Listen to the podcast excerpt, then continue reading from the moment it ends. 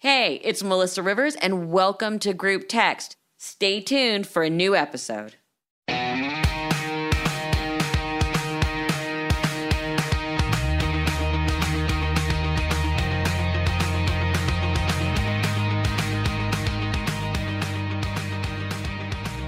Hey everyone, welcome to Group Text. You know, I continuously say I'm super excited about today's show, but because we do topics that I love, I am always excited to be here.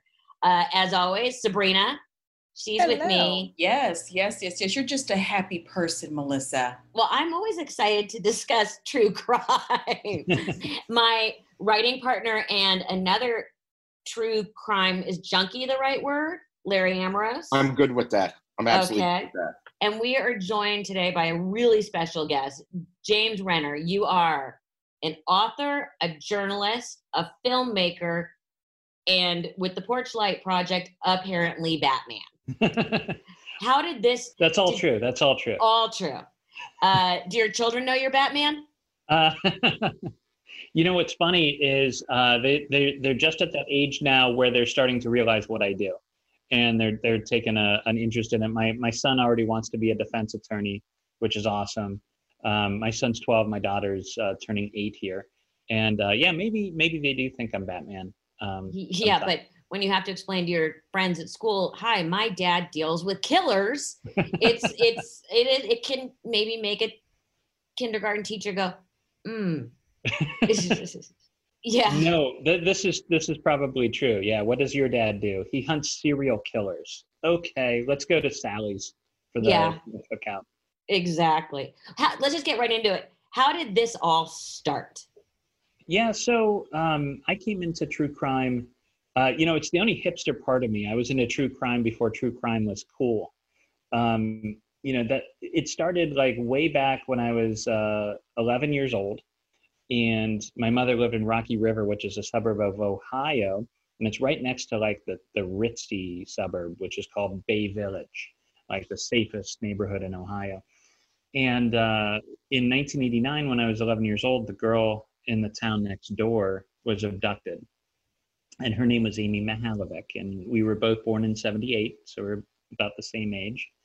And I remember riding my bike around town, and on all the telephone poles, there there was this missing poster of this girl with like a side saddle ponytail, of you know, 80s hair.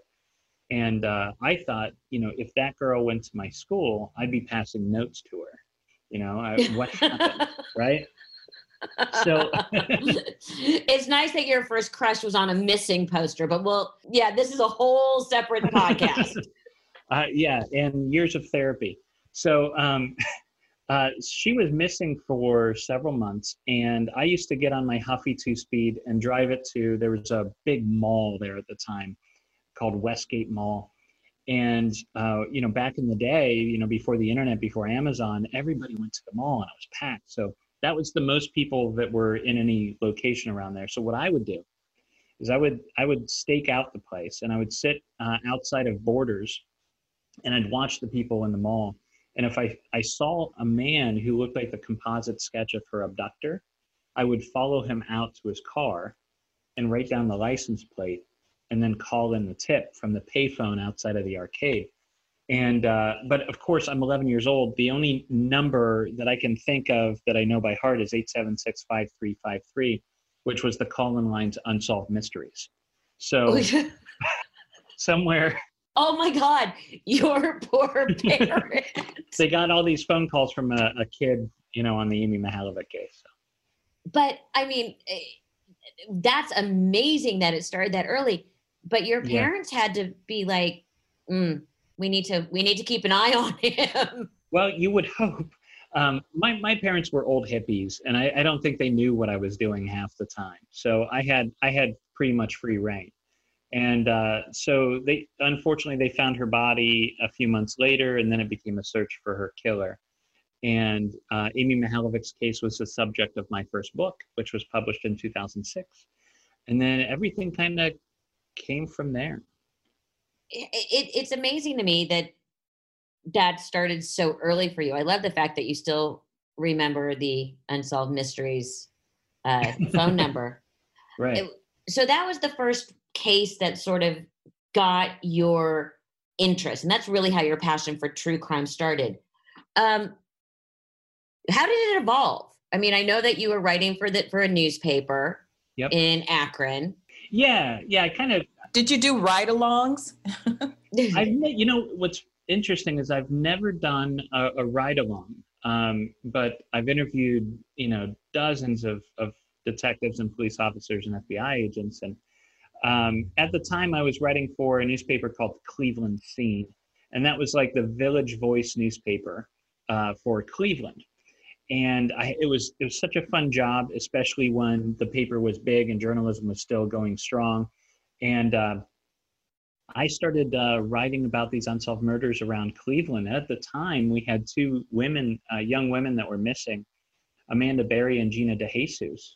And uh, I remember covering their case extensively um, back in 2005. And uh, I met with their parents, and I remember sitting next to Gina's father, Felix, and he he told me, he whispered to me, he's like, "I know she's not dead. I I'd feel it in my heart if she passed."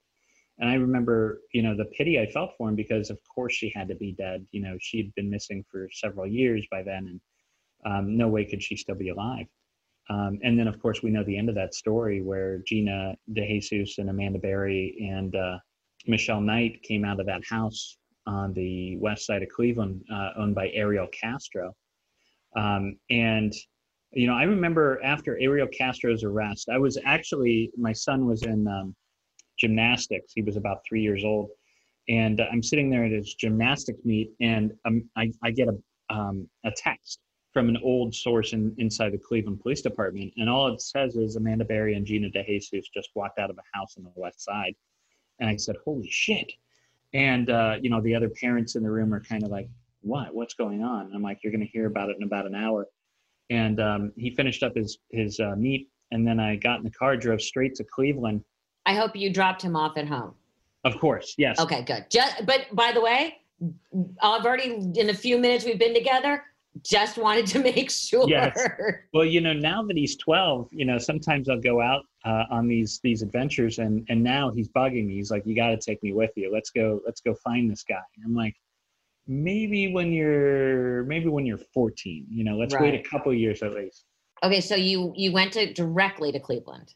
Yeah, and the news was breaking on the radio as I was driving up there, and uh, by the time I got there, it was a big media circus. And um, you know what I what what I suggested that the families do was I said, you know, look outside the hospital because I, I met with uh, um, Gina's mother at the hospital.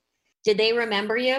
They did, yeah. And uh, they, I pointed outside. I said, "Look, you, you see local trucks out here, and it's already a circus." I said, "By tomorrow morning, there's going to be trucks out there from every major news station in the country and probably the world." I said, "You guys need to get together and speak with one voice as soon as possible." And uh, um, so that's what they did. I, I'm sure I wasn't the only one telling them to do that.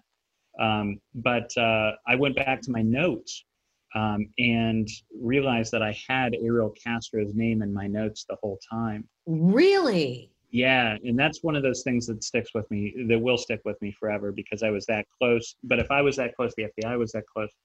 Um, the reason I had his name was uh, Arlene Castro, uh, Ariel's daughter, was the last person to see Gina DeJesus.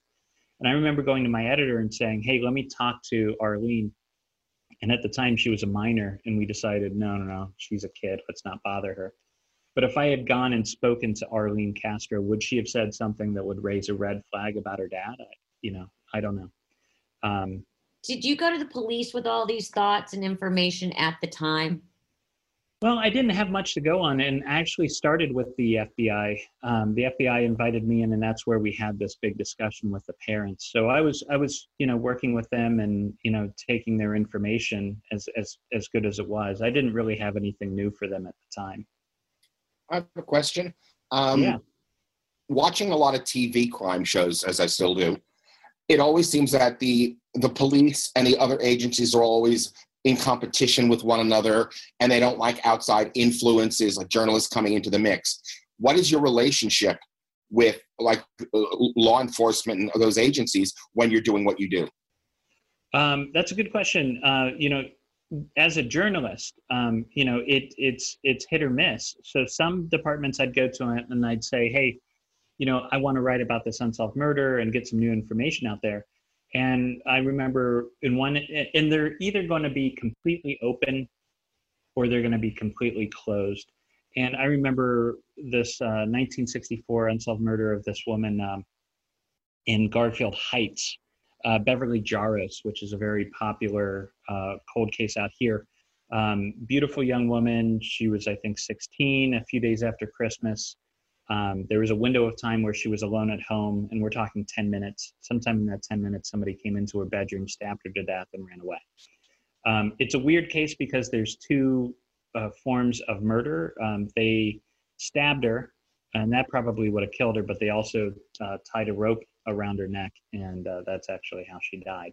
So um, it's a it's a weird unsolved and uh, well what's interesting is you're saying they not one person. What makes you think it was a they? Or do you already know it was a they? No it was one person. I'm just saying they because i you know with with pronouns and everything um you know I, they were non-binary. Yes thank you.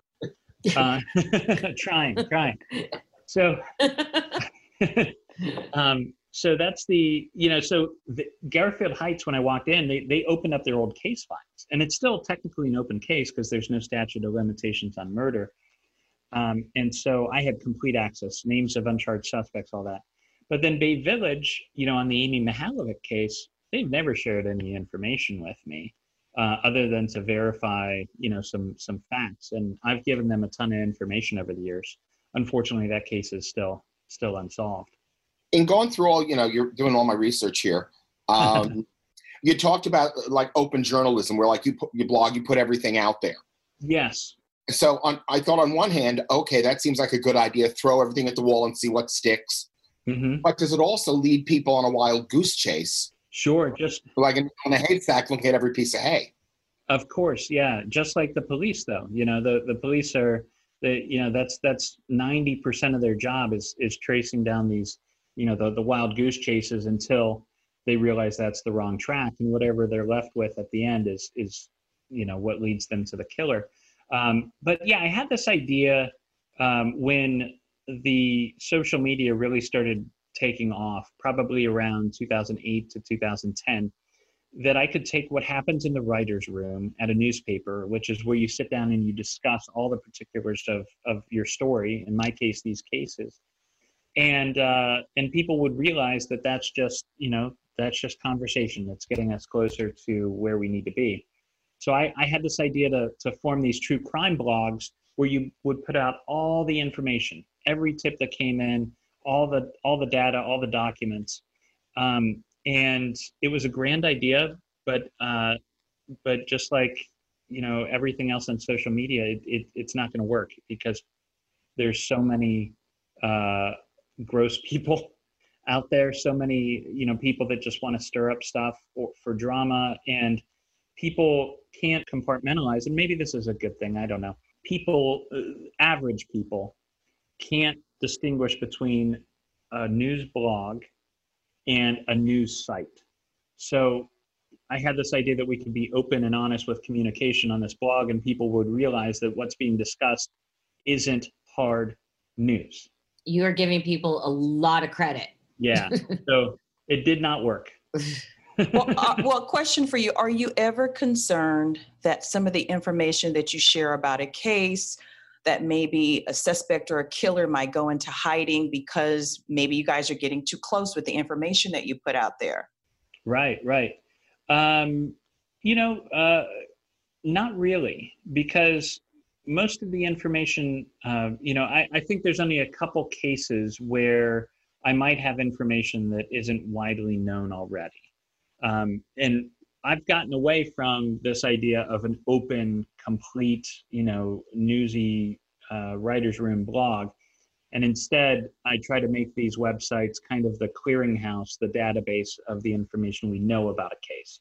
So if you're interested in the Amy Mihaljevic case, for example, you can go on my website and kind of get up to speed with what's been um, uh, made public by now, uh, kind of a one-stop shop instead of having to read, you know, 20 different newspapers. Now let's talk about the Porch Light Project. Sure. Yeah. Now, is you know, do you now your website is separate from the Porchlight Project, correct? Or are they now one and the same? Nope, nope. It's it's separate. Okay, explain what the Porchlight Project is, which is amazing. Thank you very much. So, um, as a as a writer of of, of true crime, eventually I became very uh, uh, um, jaded, I think, and just tired of writing about cases that uh, that I'd never be able to solve. And so I thought maybe I could take off my journalist hat and, and put on another hat. And I had this idea to form a nonprofit that would raise uh, money for DNA testing and genetic genealogy in order to close some of these old cold cases in Ohio. When did you you start down that path? Um, well, we made it official almost exactly a year ago. So sort of in line with the Golden State killer case, so sort of in that same time frame. When when Barbara Venter um, and and the people involved in the Golden State killer case uh, were able to get an arrest in that case using genetic genealogy, that changed everything. And I knew crime enough to know the writing on the wall, which wasn't being made public right away, which is this is the first new tool that we've given detectives since the discovery of DNA um, and how it could work in 1987. Um, before that, it was fingerprints. You know, before that, it was it was blood type. They haven't had a new tool um, in in like 30 years, and now they have this genetic genealogy, and it's like if there was DNA left at a crime scene and it's viable, it's almost 100% that we'll find out who left that sample. It's amazing. Um, it's you know it's a huge leap forward. So um, all these states, it, and it's totally the Wild West, by the way. It's totally unregulated, and it probably should be regulated to some extent. There's kind of like this social contract that everybody has right now, where you know we'll just use this technology for rapes and murders, you know. And uh, one genealogist already tried to overstep that and uh, used it in a in a in a simple assault case and that caused GEDmatch, which is this big DNA database of profiles that makes all this possible, um, to almost shut down. Really? Yeah, they went from it went from like a million profiles that you could access down to like a hundred thousand because they had to change their terms of service, and now you have to opt in so that people can use that gen- genetic data um, instead of having to opt out. So um, it almost killed it because you know it's unregulated. So, um, anyways, I saw this possibility, and the state of Ohio, like many states, um, they the way they test DNA is they look for certain markers that they can upload into the system called CODIS, which is a database of people that have already been convicted of violent felonies. And uh, so, what we need for genetic genealogy is a completely different test that their labs were not um, uh, handled to do. So you have to go to private labs, which means you need some sort of, you know, fundraising mechanism unless they pour tons of money into it. So um, I saw an opportunity to be that that go-between. So I started this. Um, I got together a great board of directors of lawyers and podcasters and journalists and uh, former law enforcement and police chiefs to make it official. And uh, a year ago, we launched. Uh, we raised a bunch of money. Uh, we raised about um, well, you know, a bunch relatively. We, we quickly raised about $6,000 to um, uh, run new DNA tests on a cold case here in Ohio, uh, the unsolved murder of Barbara Blatnik. How much do you, in general, do these outside lab DNA tests cost? It's typically, uh, each case, um, it would be each test is is between two and three thousand um, dollars. With the Blatnik case, we had to run an additional test uh, it, it, because it kind of came back as a mixture um, where we had some DNA underneath this woman's fingernails that they sent to the lab, and what they got back was a mixture of, of her DNA and the and the supposed the suspect, uh, the alleged killer's DNA. And for the first time, genetic genealogists were able to um, split out uh, Barbara's DNA from that mixture, and what was left was uh, her uh, alleged killers. Um, it was really interesting how they did this. Um, they went to Barbara's sister, got her DNA, got a fresh sample of Barbara's DNA, and then they kind of made it like a filter. And so they found all the markers that matched up with the Blatniks and kind of discarded those. And what were left was a profile that ended up matching a man named uh, James Zastawnik, who was arrested for this murder um, just uh, in May. Now, was he already in CODIS, or you had to do the genetic genealogy to work your way to him? Yeah, we had to. He was not in CODIS, um, so we had to. That that's where the genetic genealogy came in. So the Porchlight Project raised the money for not only the DNA test, but to pay the genetic genealogist too. And we went through Identifinders International, which is Colleen Fitzpatrick's company. It's in Southern California, and uh, they're they're probably the best of the best. Um, Colleen literally wrote the book on forensic uh, genealogy ten years before any of this was possible. Do all the funds go to that, or do, do funds go to the families at all? Um, all the funds go to the the tests and uh, the genetic genealogy. And, um, you know, you can find more information, porchlightonline.org, or, you know, all that stuff is through my website at jamesrenner.com. No, I'm asking because let's say if my mother happens to go missing at some point in time, eight o'clock. Which would be difficult because she's no longer with us. I know you're stepping on it. I'm sorry. I'm just looking for money. I was like looking for a cheap windfall. How much can I get if I pretend she's missing? Exactly. uh, well, you know, we'll get you some media attention. We can we can at least help with that. That, thank you. That's a good thing. So, I mean, you're kind of a cottage industry. You're a full service operation, so people can just submit their cases. How does it work? Yeah, you can submit a case through our website. Right now, we're trying to concentrate on Ohio cases. Okay. Because we're still building, we're starting small and getting bigger and bigger. We've had some really nice donations in the last couple weeks that allows us to take on two additional cases this year. So we're hoping to take on uh, at least two more cases this year. Right now, we are looking into kind of an odd case out of New London, Ohio. There were these bones that were found. This couple bought an old house, an old farmhouse, and they had a barn behind the house. And they go up to clean the attic, and in the corner, tucked in the corner, wrapped up in newspaper, are these bones. I would be so fast Right? fucking out of there. Right? Yeah. Yes, call the realtor. Yes. yeah. Bye bye. Um, so you know, the wife is like, I think those are human, and the husband's like, Nah, they can't be. Nah. And eventually, she called the police, and they came in, and they checked it out, and they're like, Yeah, that that's those are human bones. So they shipped it to an anthropologist uh, who figures out that these bones are for a young woman, maybe as young as 12 years old, and they could have been up in the barn for 30 years or more. or more. So it's a neat case, right? Because A, we don't even know if we're dealing with a murder, or maybe there's some explanation for why those bones end up there that's not murder. what someone just said oops and left her up there it's a tough No. explanation to you know it's like when the dog was out in the backyard and brings back a femur Right. you gotta ask some questions Well, you know, the anthropologist wondered if maybe the previous homeowner, like 30 years prior, was a chiropractor. Oh. So he's like, oh, chiropractor. Maybe he was using it for, uh, I don't know, study. Maybe he was studying how to crack bones. That seems a little far fetched to me. What I like about it, and it all comes full circle, right? Because these bones and that barn are four houses down from my favorite suspect in the Amy Mihaljevic murder, from where he grew up. really Yep. Ooh, are you suspecting a serial killer? Hmm. Well, it's possible. I, at the very least, I want to rule it out. And I want to give this woman her name back so we can return the bones to her family and she can have a proper burial. Um, and we're very close. Okay, here's a question. The bones were found in newspaper. Yeah, What was the date on the newspapers? that was my first question, too.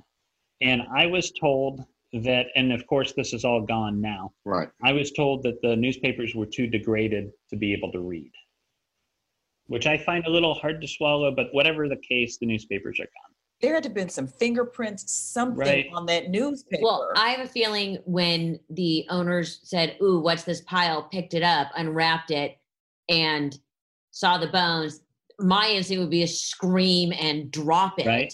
Yeah. and most likely they picked it up. I mean, you know that. Come on, Sabrina, you and I would be like, ah, and throw it away. Or maybe it was a racing form and the detective was a, a degenerate gambler and he took it to run to the track. Good point. Took it out of the box. just exactly, just thinking out of the box. You know, Do you hope to expand? I mean, I know you're saying you're Ohio based.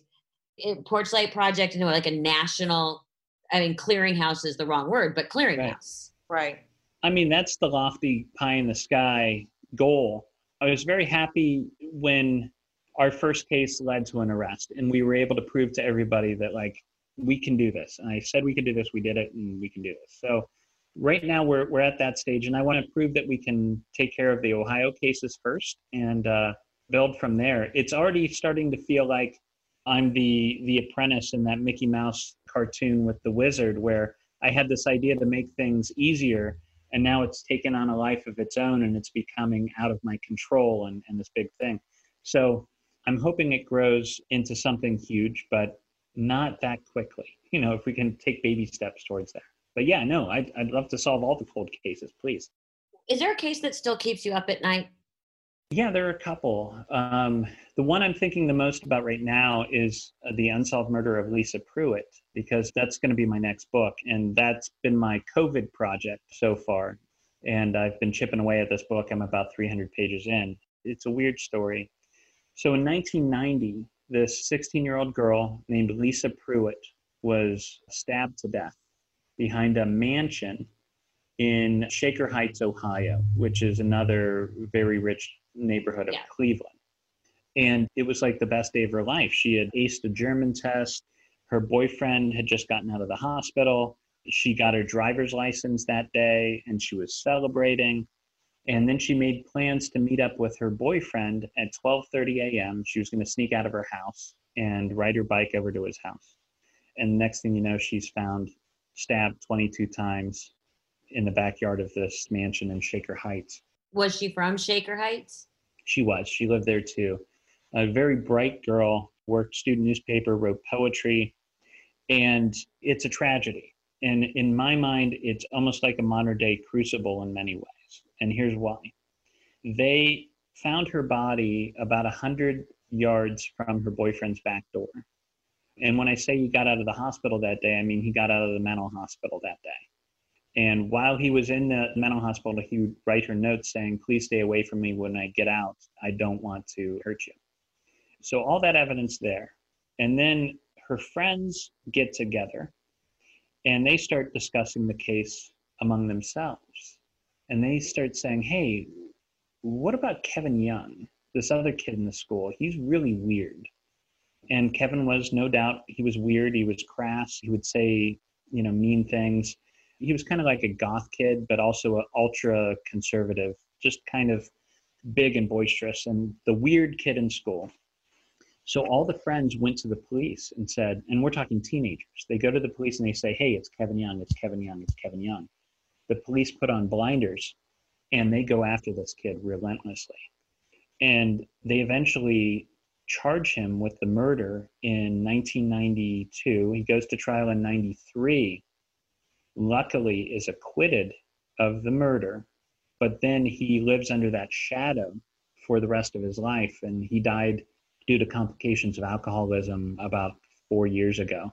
So it's a tragedy because they went after the wrong guy. These teams kind of took over the investigation. The police followed suit. And I've always thought that, you know, there's a much more likely suspect in there that I think everybody can see. But as I've been going through my notes and hundreds of pages of police documents and trial testimony, another suspect has emerged that is not Kevin Young and it's not the boyfriend and had the means, motive, and opportunity to do it. So that's kind of taken all my attention right now. Wow. That's crazy. When do you think the book's going to be done?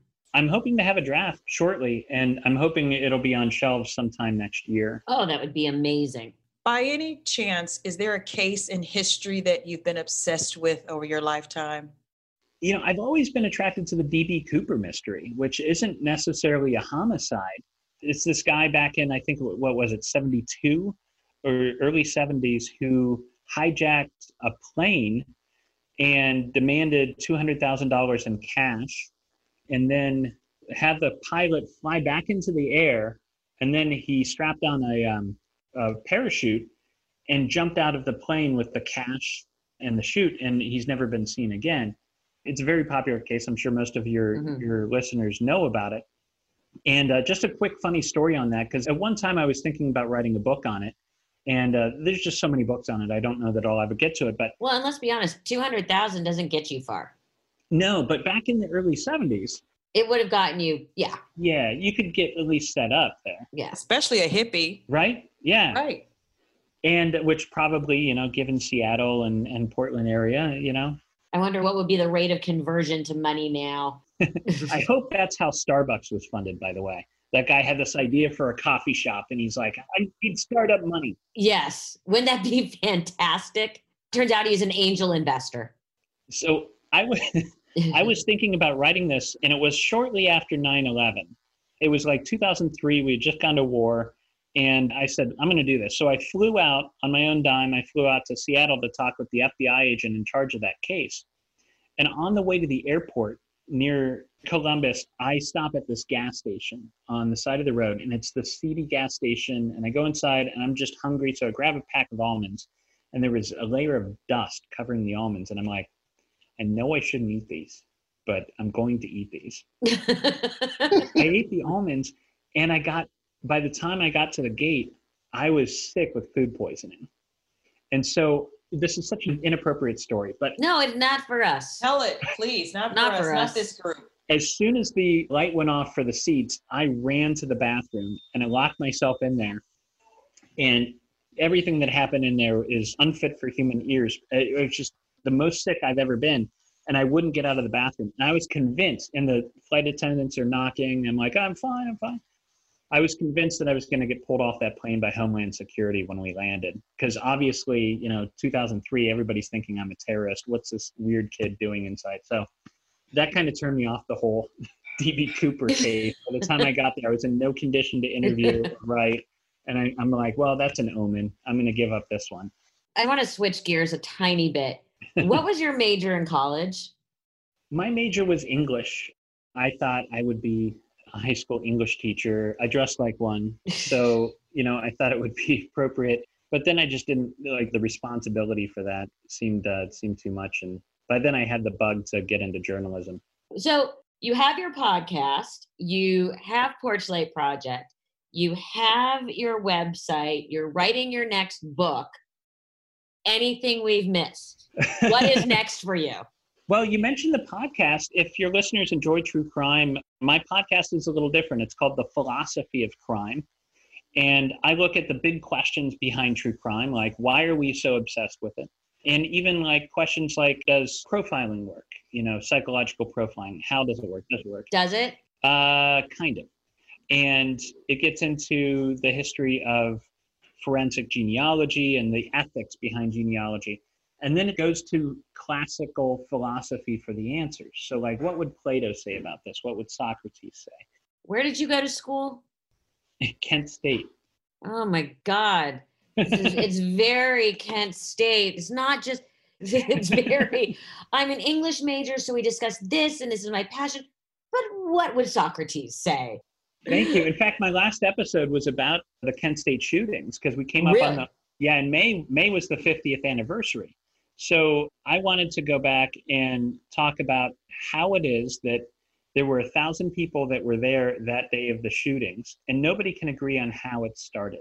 So we look into what is objective truth? Is it real? Can there be two realities twisting around the same one and we all see a different one? So it gets kind of trippy. So that's the philosophy of crime. Well, that happens at an accident. Yes, exactly right. If you have a traffic accident, you can ask five people and they'll give you five different stories. And each one of them will think that they're telling the truth and be 100% convinced of it. Well, this has been so fascinating. Oh, great. I am a fan. People need to check out the philosophy of crime. They need to check out your website. They need to check out Porchlight. The Porchlight Project. It's porchlightonline.org, but if you just go to jamesrenner.com, you'll, you know, there's lots of fun stuff there. Well, there is so much more to discuss with you. I hope you come back. Please, anytime. This has been such a treat. Thank you so, so much. You're very welcome. Thank you.